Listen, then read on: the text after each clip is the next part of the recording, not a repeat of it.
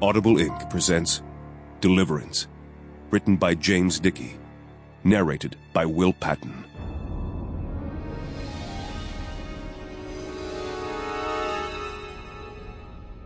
Il existe à la base de la vie humaine un principe d'insuffisance. Georges Bataille. The pride of thine heart hath deceived thee, thou that dwelleth in the clefts of the rock, whose habitation is high, that saith in his heart, Who shall bring me down to the ground? Obadiah, verse 3. Before. It unrolled slowly, forced to show its colors, curling and snapping back whenever one of us turned loose. The whole land was very tense until we put our four steins on its corners and laid the river out to run for us through the mountains 150 miles north. Lewis's hand took a pencil and marked out a small, strong X in a place where some of the green bled away and the paper changed with high ground, and began to work downstream, northeast to southwest through the printed woods. I watched the hand rather than the location for it seemed to have power over the terrain.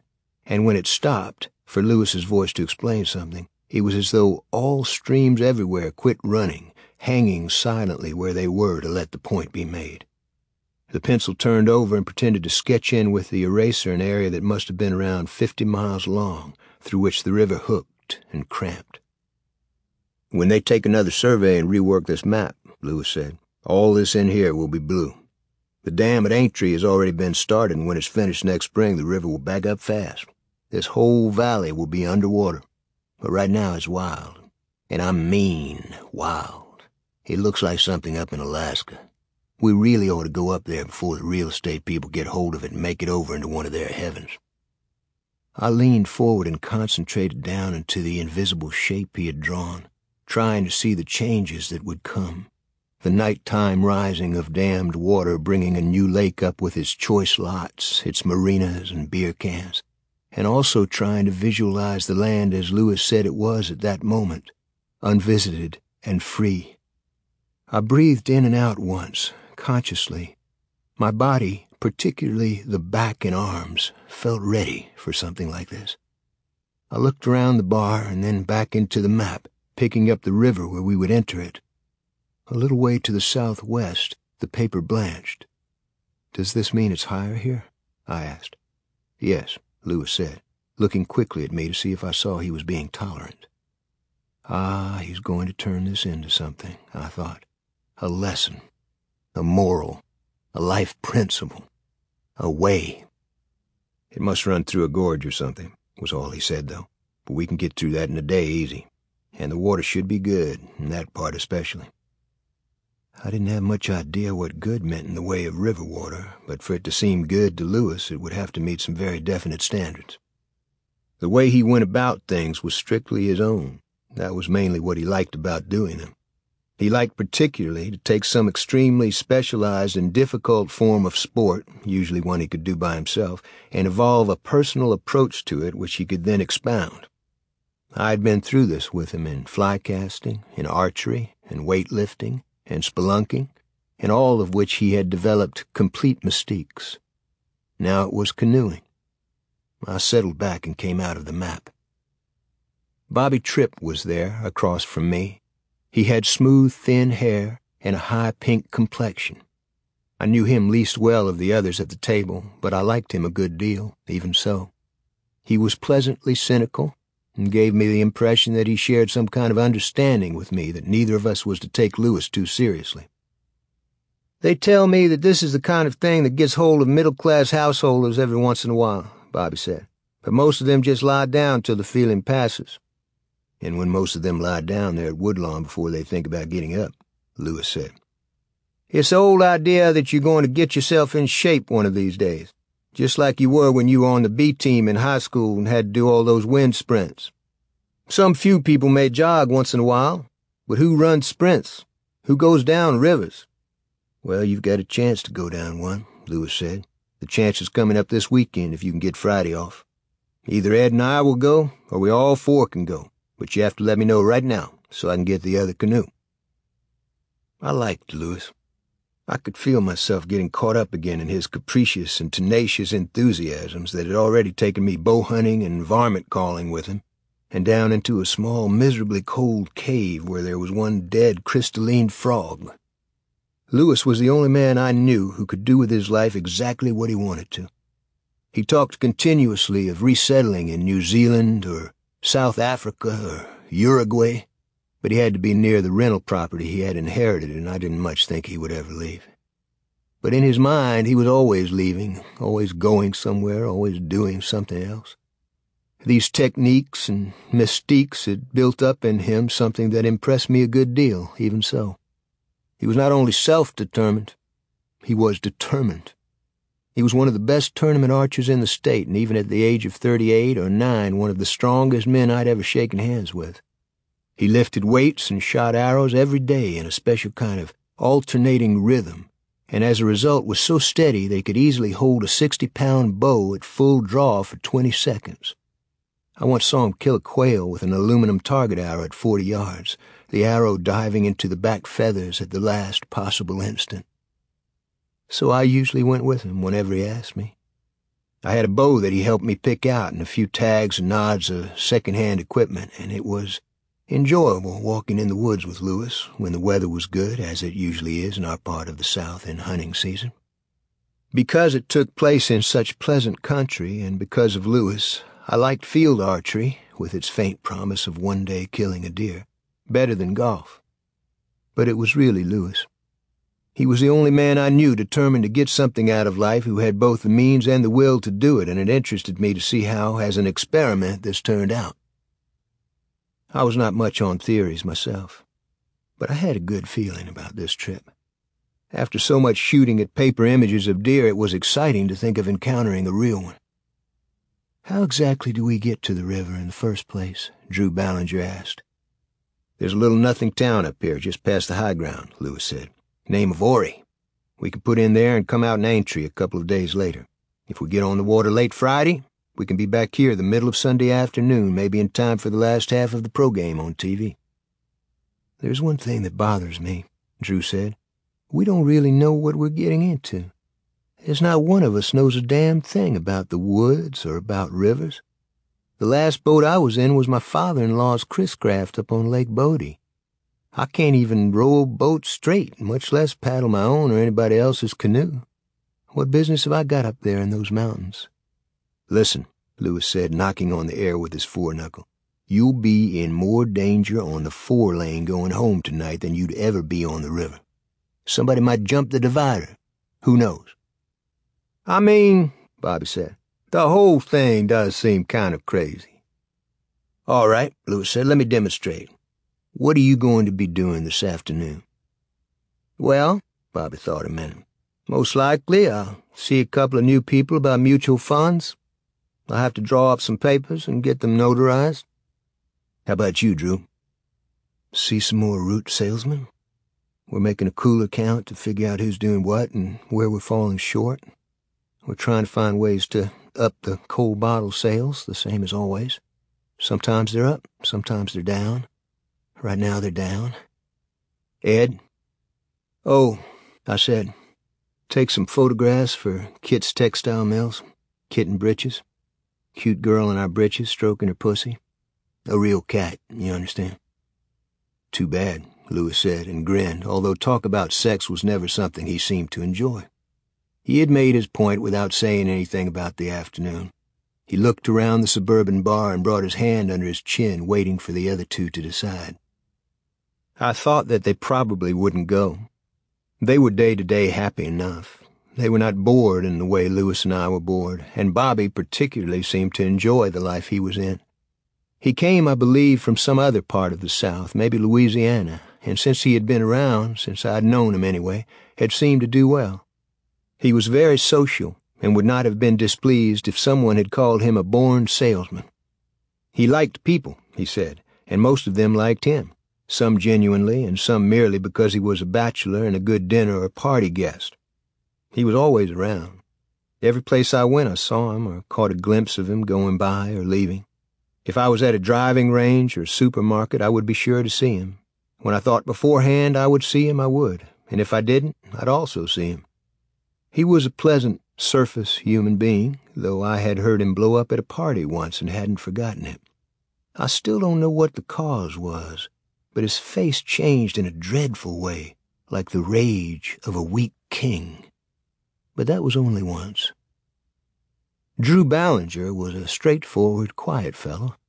He was devoted to his family, particularly to his little boy Pope, who had some kind of risen horn-like blood blister on his forehead that his eyebrow grew out of and around in a way to make you realize the true horrors of biology. He worked as a sales supervisor for a big soft drink company, and he believed in it and the things it said it stood for with his very soul. He kept a copy of the company history on his living room coffee table at home, and the only time I ever saw him get mad was over a rival and newer company's sales claims having to do with its drinks' weight-reducing properties. Goddamn liars, he had said. They've got just as many calories as we have, and we can prove it. But Lewis and I were different, and were different from each other. I had nothing like his drive or his obsessions. Lewis wanted to be immortal. He had everything that life could give, and he couldn't make it work. And he couldn't bear to give it up or see age take it away from him either, because in the meantime he might be able to find what it was he wanted, the thing that must be there, and that must be subject to the will. He was the kind of man who tries by any means, weightlifting, diet, exercise, self-help manuals from taxidermy to modern art, to hold on to his body and mind and improve them, to rise above time. And yet he was also the first to take a chance, as though the burden of his own laborious immortality were too heavy to bear, and he wanted to get out of it by means of an accident or what would appear to others to be an accident. A year or two before, he had stumbled and crawled for three miles to get out of the woods and back to his car, and then driven it home using a stick to work the gas because his right ankle was so painfully broken. I visited him in the hospital mainly because he had asked me to go to the woods with him and I hadn't been able to go, and I asked him how he felt. It's luxury, he said. For a while I don't have to lift weights or work out on the bag. I glanced over at him. He had a face like a hawk, but it was a special kind of hawk. Instead of the front of his head seeming to be made from top to bottom, his looked like it had been palm molded into a long-nosed shape from the sides. He was clay red and sandy hair with a whitish patch back up toward the crown of his head where the other hair was darker. Well, well, he said. What about it? I was very glad I was going. While I thought about Drew and his cooler count, I began to see my own afternoon.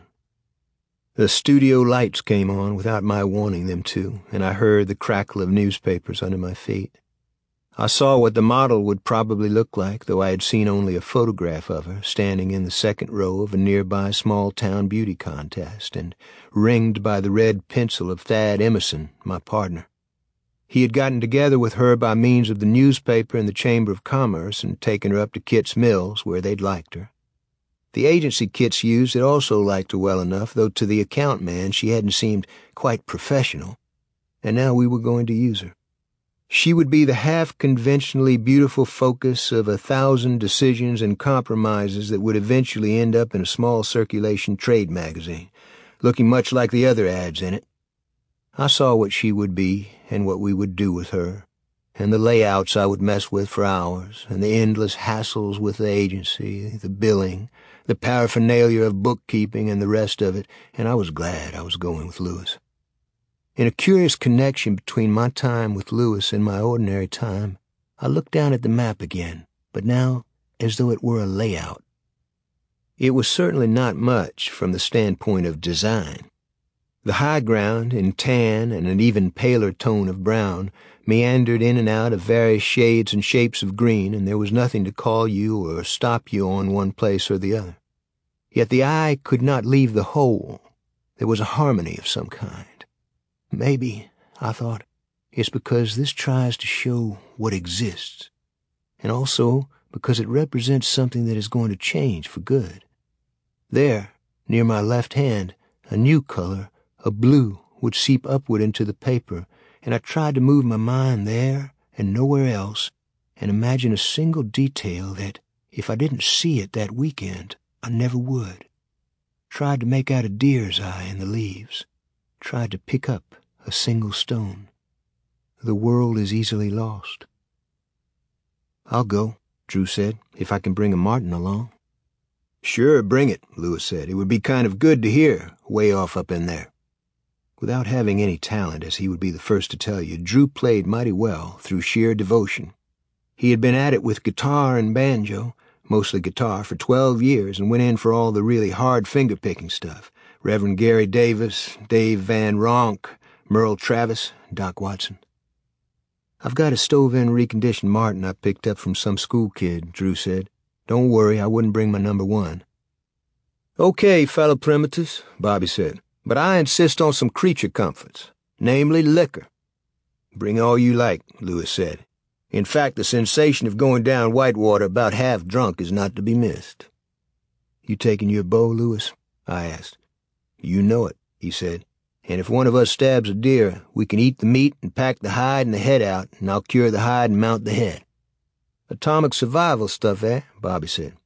The best kind. It sounded fine to me, though I knew it would be poaching this early in the fall. But I also knew Lewis would do what he said, these were some of the other things he had learned. Waitresses in sheer net tights and corsages kept staring down into the map. It was time to go. Lewis took off the weight of two steins, and the map leapt shut. Can you get your car, Drew? Lewis asked as we stood up together. Sure, he said. One of 'em's mine, and my boy's not old enough to drive it. Ed and I'll meet you all early Friday, around 6.30, where Wills Ferry Road runs into the four lane at the big new Wills Plaza shopping center. I'll call Sam Steinhauser this evening and see what shape his canoe's in. Most of the other stuff I've got. Wear tennis shoes, bring liquor, and an open mind. We went. I was walking in the sun and thinking. I was a little late, but it didn't matter. Thad and I ran a no-sweat shop, as Thad once said in a phrase that he was happy to see get around town and get back to us in a short time. We had had the studio about ten years, having bought it from the fella, now about seventy, who'd founded it and who was now realizing a lifelong ambition of making drawings of tourists in Cuernavaca. It was, in a way, a pleasure to work at Emerson Gentry, at least compared to the way things were in the other studios around town. Thad had developed into a reasonably good businessman, and I was better than adequate when I worked at it as a graphics consultant and director. The studio was full of gray, affable men who had tried it in New York and come back south to live and die. They were competent, though we demanded no very high standard from them. And when they weren't working at layouts and paste-ups, they would sit tilted back from the drawing board with their hands behind their heads, gazing at whatever same thing was there. Now and then we also had boys just out of art school, or rarely engineering school, who would have an amazingly good design idea about once out of six months, and the rest of the time come up with nothing but trying for it absurdities. None of these worked for us for very long. They either used us for the purpose of getting some experience and then moved on to better jobs, or they drifted through us back out into the world and tried something else. During the time Thad and I had had the shop, we'd also hired a small number of people who believed themselves real artists and were willing to do what they openly considered hack work in order to do their own work in the evenings and on weekends and holidays. These were the saddest of all. Sadder than the ex-bomber co-pilot now drawing in sacks of fertilizer. Sadder than the young design school graduate who sees that he must leave the business because he can't move up in it. One was a middle-aged local fellow who hung Utrillo prints in his cubicle and tried to keep up the appearance of being in a kind of temporary position or way station that would remember him after he left. But he never would have left if we had kept him on. When we let him out, he went to another studio for a while and then just disappeared. I never saw anyone so passionately interested in art. Unlike Lewis, he had only one interest, and he believed he had the talent to become more than a local artist.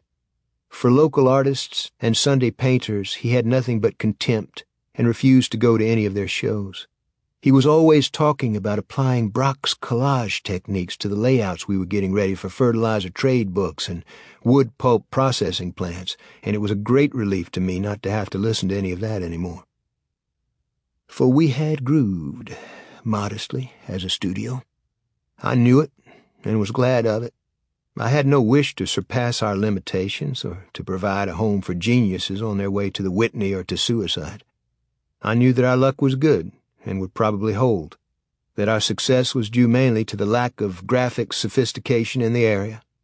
What we had, we could handle, and we were in a general business situation that provided for everybody pretty well, even those shading down toward incompetence so long as they were earnest and on time. The larger agencies in the city and the local branches of the really big New York and Chicago agencies didn't give us much work. We made a half-hearted pitch for some of it, but when they were not enthusiastic, we, or at least Thad and I, were happy to take up where we had been. The agencies we liked and understood best were those which were most like us, those that were not pressing, that were taking care of their people. We worked on small local accounts, banks, jewelry stores, supermarkets, radio stations, bakeries, textile mills. We would ride with these. Going under a heavy shade tree, I felt the beer come up, not into my throat, but into my eyes. The day sparkled painfully, seeming to shake on some kind of axis, and through this a leaf fell, touched with unusual color at the edges. It was the first time I'd realized that autumn was close. I began to climb the last hill. I was halfway up when I noticed how many women there were around me. Since I had passed the Gulf station on the corner, I hadn't seen another man anywhere. I began to look for one in the cars going by, but for the few more minutes it took to get to the building, I didn't see a one. The women were almost all secretaries and file clerks, young and semi-young and middle-aged, and their hairstyles, piled and shellacked and swirled and horned, and almost every one stiff, filled me with desolation.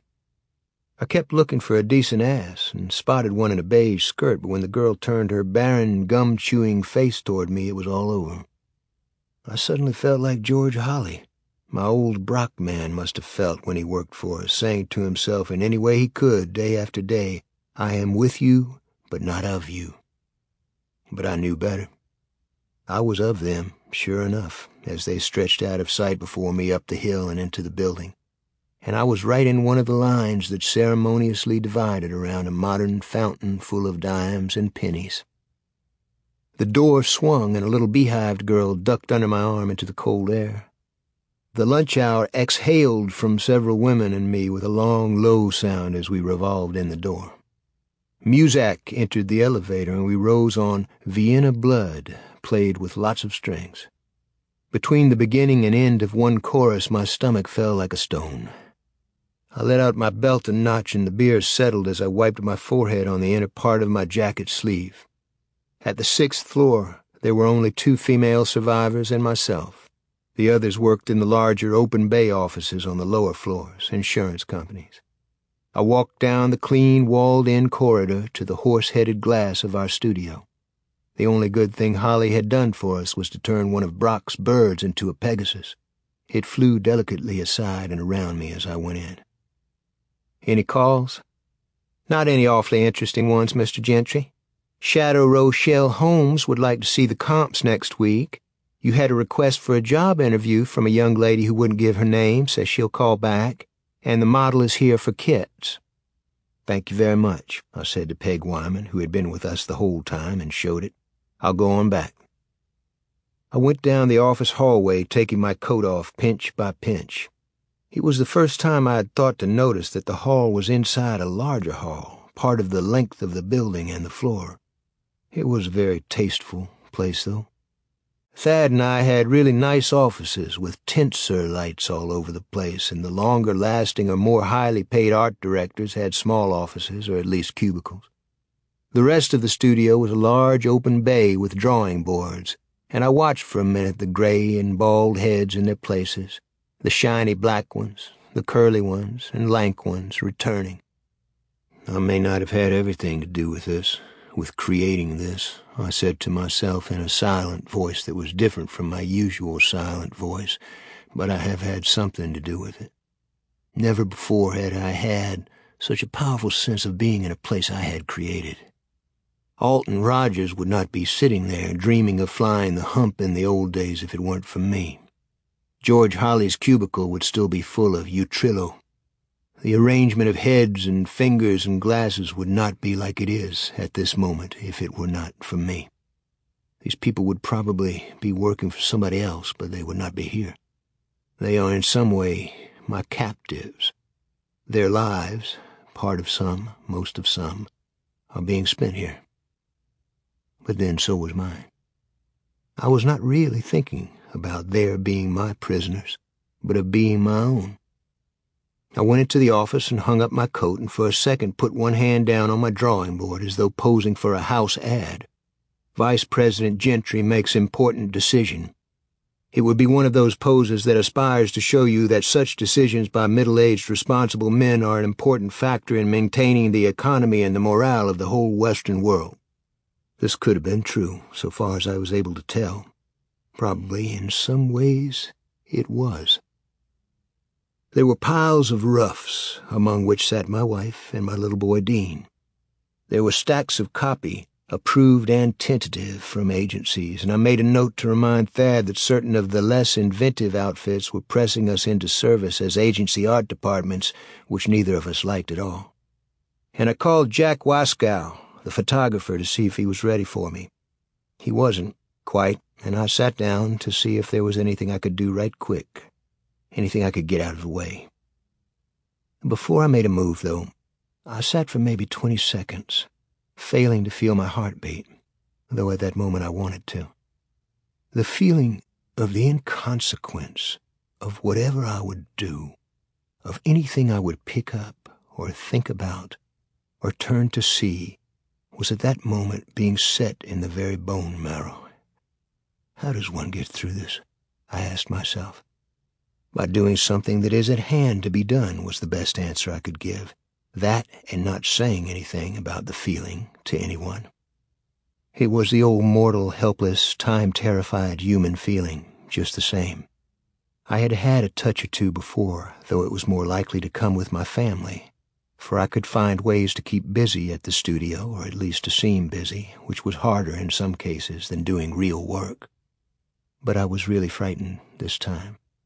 It had me, for sure, and I knew that if I managed to get up through the enormous weight of lassitude, I would still move to the water cooler or speak to Jack Waskow or Thad with a sense of being someone else, some poor fool who lives as unobserved and impotent as a ghost, going through the only motions it has. I picked up a rough I had done of the Kits ad if there was one thing I felt a reasonable certainty about, it was my ability to get the elements of a layout into some kind of harmonious relationship. I didn't, as a rule, like too traditional, cheap boraxy ads with screaming type forms and an obvious and chillingly commercial use of sex, nor did I like the overly creative kind of ad with some far-fetched or gimmicked-up formula or calculated craziness. I liked harmoniousness in a situation where the elements didn't fight with each other or overwhelm each other. I had won a couple of modest awards for art direction around town, where admittedly the competition was not of the first class, and they were hanging in the office. I took a close look at the Kits layout, which was for a line of artificial silk women's underwear called kitten breeches. It showed a girl in nothing but panties with her back to the camera looking over her shoulder. As we had planned it, a kitten's head was to appear under her chin as she held it, and I was a little worried that, with a photograph large enough to show the breeches, the cat's head might be too small.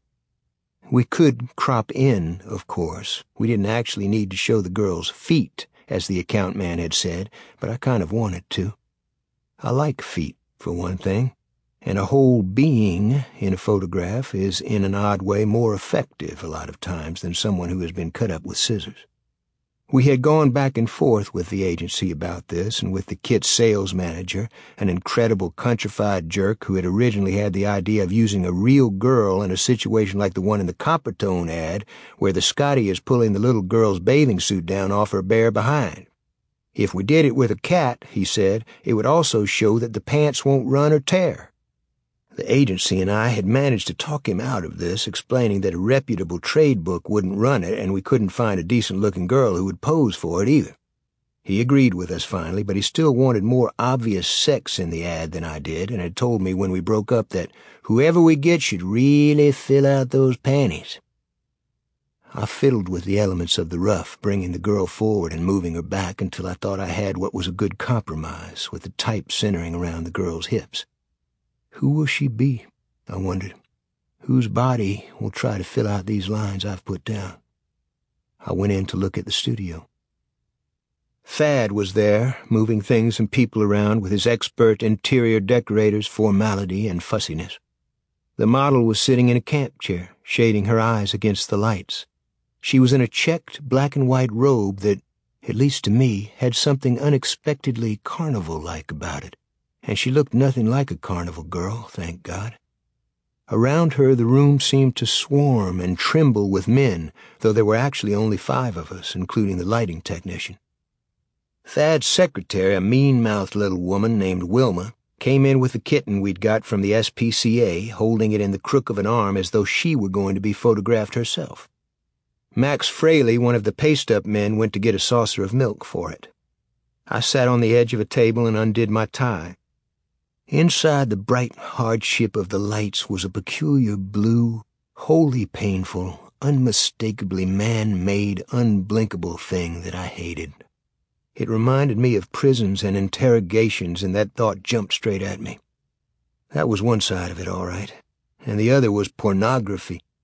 I thought of those films you see at fraternity parties and in officers' clubs where you realize with terror that when the girl drops the towel, the camera is not going to drop with it discreetly as in old Hollywood films following the bare feet until they hide behind a screen, but is going to stay, and when the towel falls, move in. That it is going to destroy someone's womanhood by raping her secrecy. That there is going to be nothing left.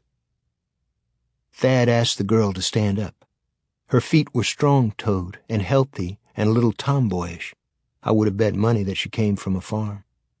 She had a fine, open, gray-eyed face with a few freckles.